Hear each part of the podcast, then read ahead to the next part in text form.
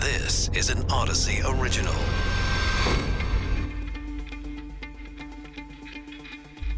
This is the War in Ukraine Daily. I'm Charles Feldman. And I'm Mike Simpson from the KNX Audacy Studios in Los Angeles. Attention recently has been on Russia's shift of focus to eastern Ukraine in what could be a land grab operation. The Russian military hasn't stopped attacking all of Ukraine, though. That point's driven home again today. Several Russian missile strikes deep into the west. The renewed attacks on Ukraine come a day after the Secretaries of Defense and State went to Kiev, highest profile American delegation yet, to visit the capital city as the war rages on. We'll take a closer look at all of that, and we'll get an update from a man we talked to a month month ago, whose mother recently escaped the eastern part of the country, where the Russian military operations have been ramping up. We start with high profile visits and attacks in Ukraine. Russia unleashed a string of attacks against Ukrainian rail and fuel facilities on Monday.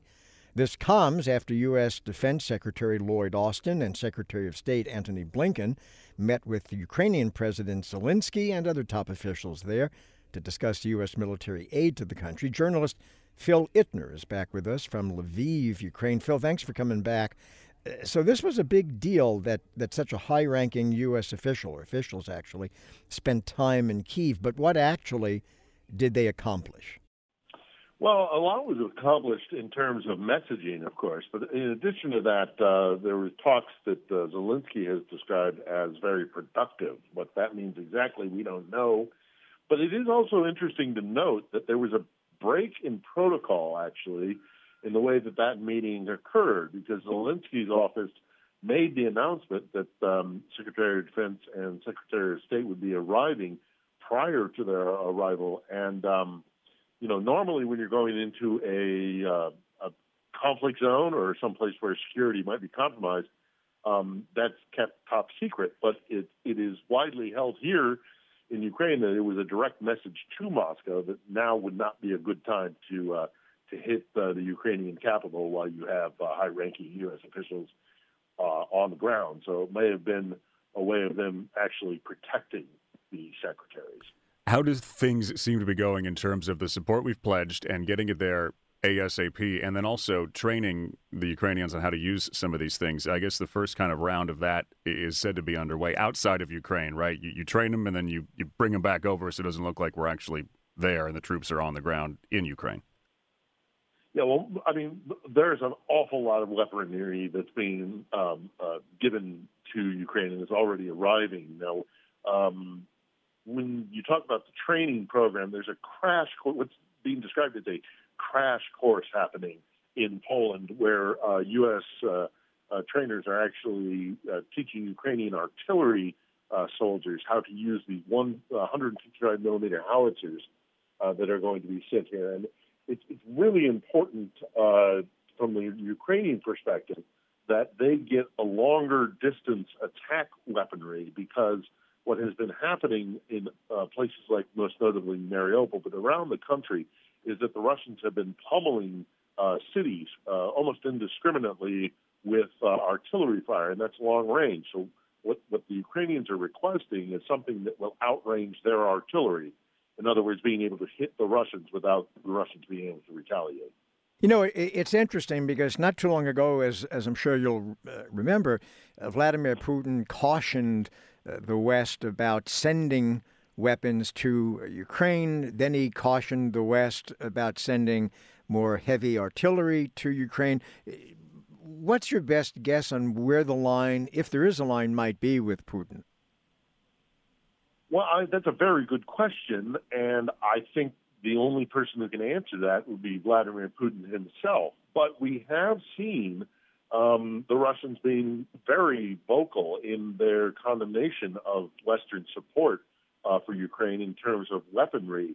Even just today, apparently, the uh, the ambassador, the Russian ambassador to the U.S., has reiterated that uh, that call, and they've, they've made a couple of um, thinly veiled threat uh, threats about moving some of their nuclear uh, arsenal to uh, locations around Europe. Um, that you know, not only in response to weaponry, but if Finland uh, does actually join and Norway does join NATO, um, that that's been a threat that's been kind of floated out there by the Russians. The problem with Russian threats are, however, that um, you know the the the the bear has had a lot of its teeth pulled here in Ukraine. So whether or not they can make good on any of these threats without going to the, the, that extreme of actually using some of these weaponry, whether it's chemical or nuclear, which would then uh, put them in a position where they would be an absolute pariah state. And, and that's just saying if it was a limited sort of use of some of these awful weapons. Um, the the response from the international community would, uh, if if they think that they are uh, in trouble now with sanctions or with with being cut off from the global community, then um, you know. The, the, point is that the West has a lot more that they can threaten Russia than what Russia can threaten the rest the West with. Journalist Phil Ittner back with us again from Lviv, Ukraine. Phil, thank you as always.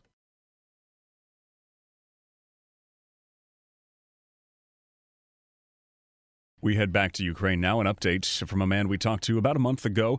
Ruslan, originally from the Donbass region in eastern Ukraine, left in 2014 as the fighting broke out between Ukraine and Russian separatists, ended up in Kiev, but has since gone to a safer area. His mom remained in the region this whole time, and Ruslan mentioned how he eventually wanted to get her out. Well, he did.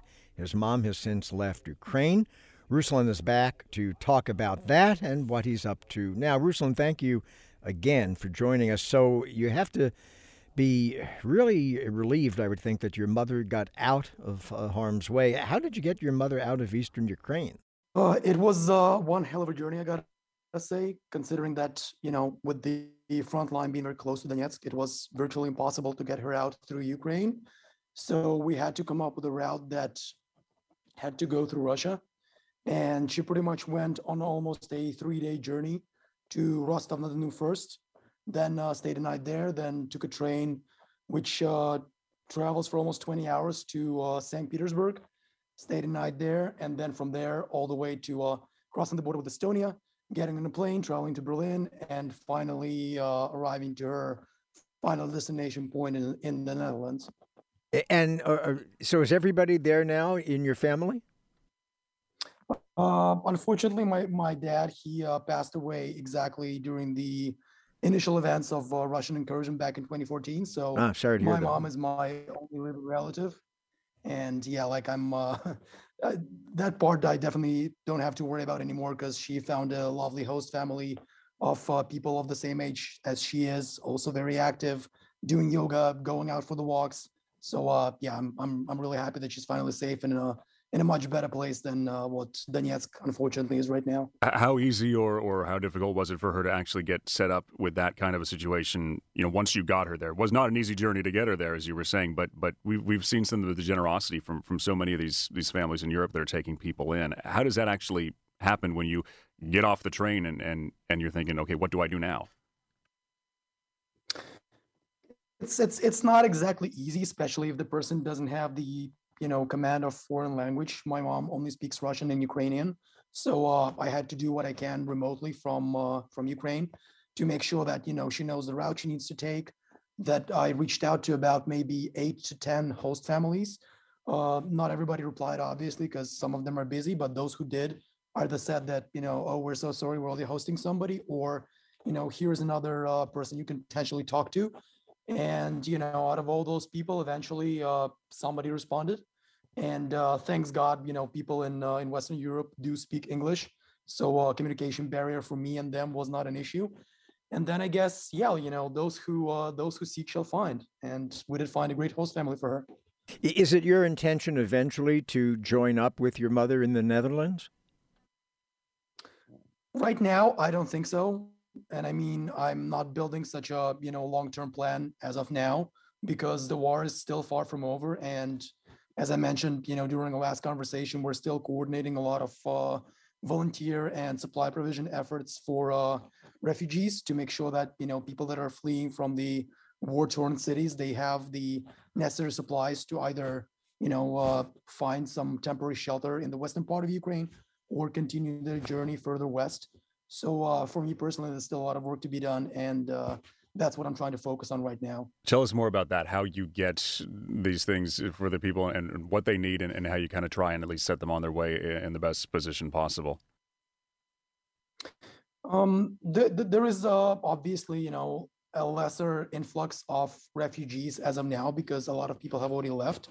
So lately, we focused our attention more on providing immediate uh, medical supplies for those fighting on the front lines and for those who are providing uh, immediate medical assistance to citizens that are still caught up in the fighting. Um, we're mostly uh, focused on providing uh, medical tourniquets that are used to stopping uh, bleeding from, you know, gun gunfire wounds, shrapnel, etc.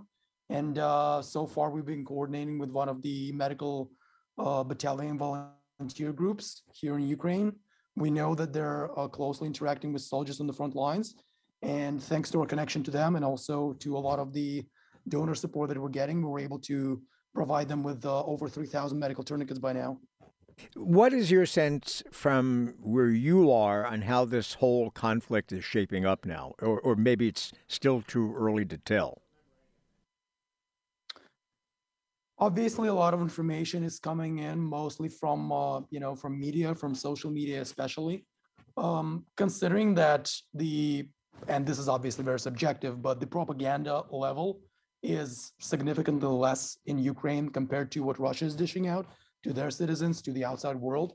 Um, what we are seeing based on the conversations from those russian soldiers and those militants that they conscripted from the donbass region um, obviously, you know, they're they're not exactly willing to fight, and they're not exactly aware of what they're being thrown into by the Russian military command. Um, by the looks of it, you know, Russians just don't have enough enough military personnel to continue this invasion, and uh, you know, at some point, this insane war machine that they spun up, it will grind to a halt. So, uh, you know, hopefully, it's going to happen sooner than later, and judging by the fact that they are trying to literally, you know, ensue havoc and terror on their own territories by uh, blowing up those uh, fuel reserves, etc. I, I think the end is near for them. How are are you holding up personally? Um, you know, I, unlike many uh, of my fellow citizens, I can't complain. I have a roof over my head. I have uh, food to put on the table for tomorrow. I don't have to worry about the health and safety of my relatives. So I'm just uh, focusing on my energy and attention to helping those that are, you know, less fortunate right now. Ruslan, thank you so much for speaking to us again. Uh, we hope we can we can stay in touch. We're glad that your uh, your mom is is somewhere much much safer as well. Thanks again. This is an Audacy original. Find us and others on the Audacy app, Apple Podcasts, uh, Google Podcasts, and on Stitcher.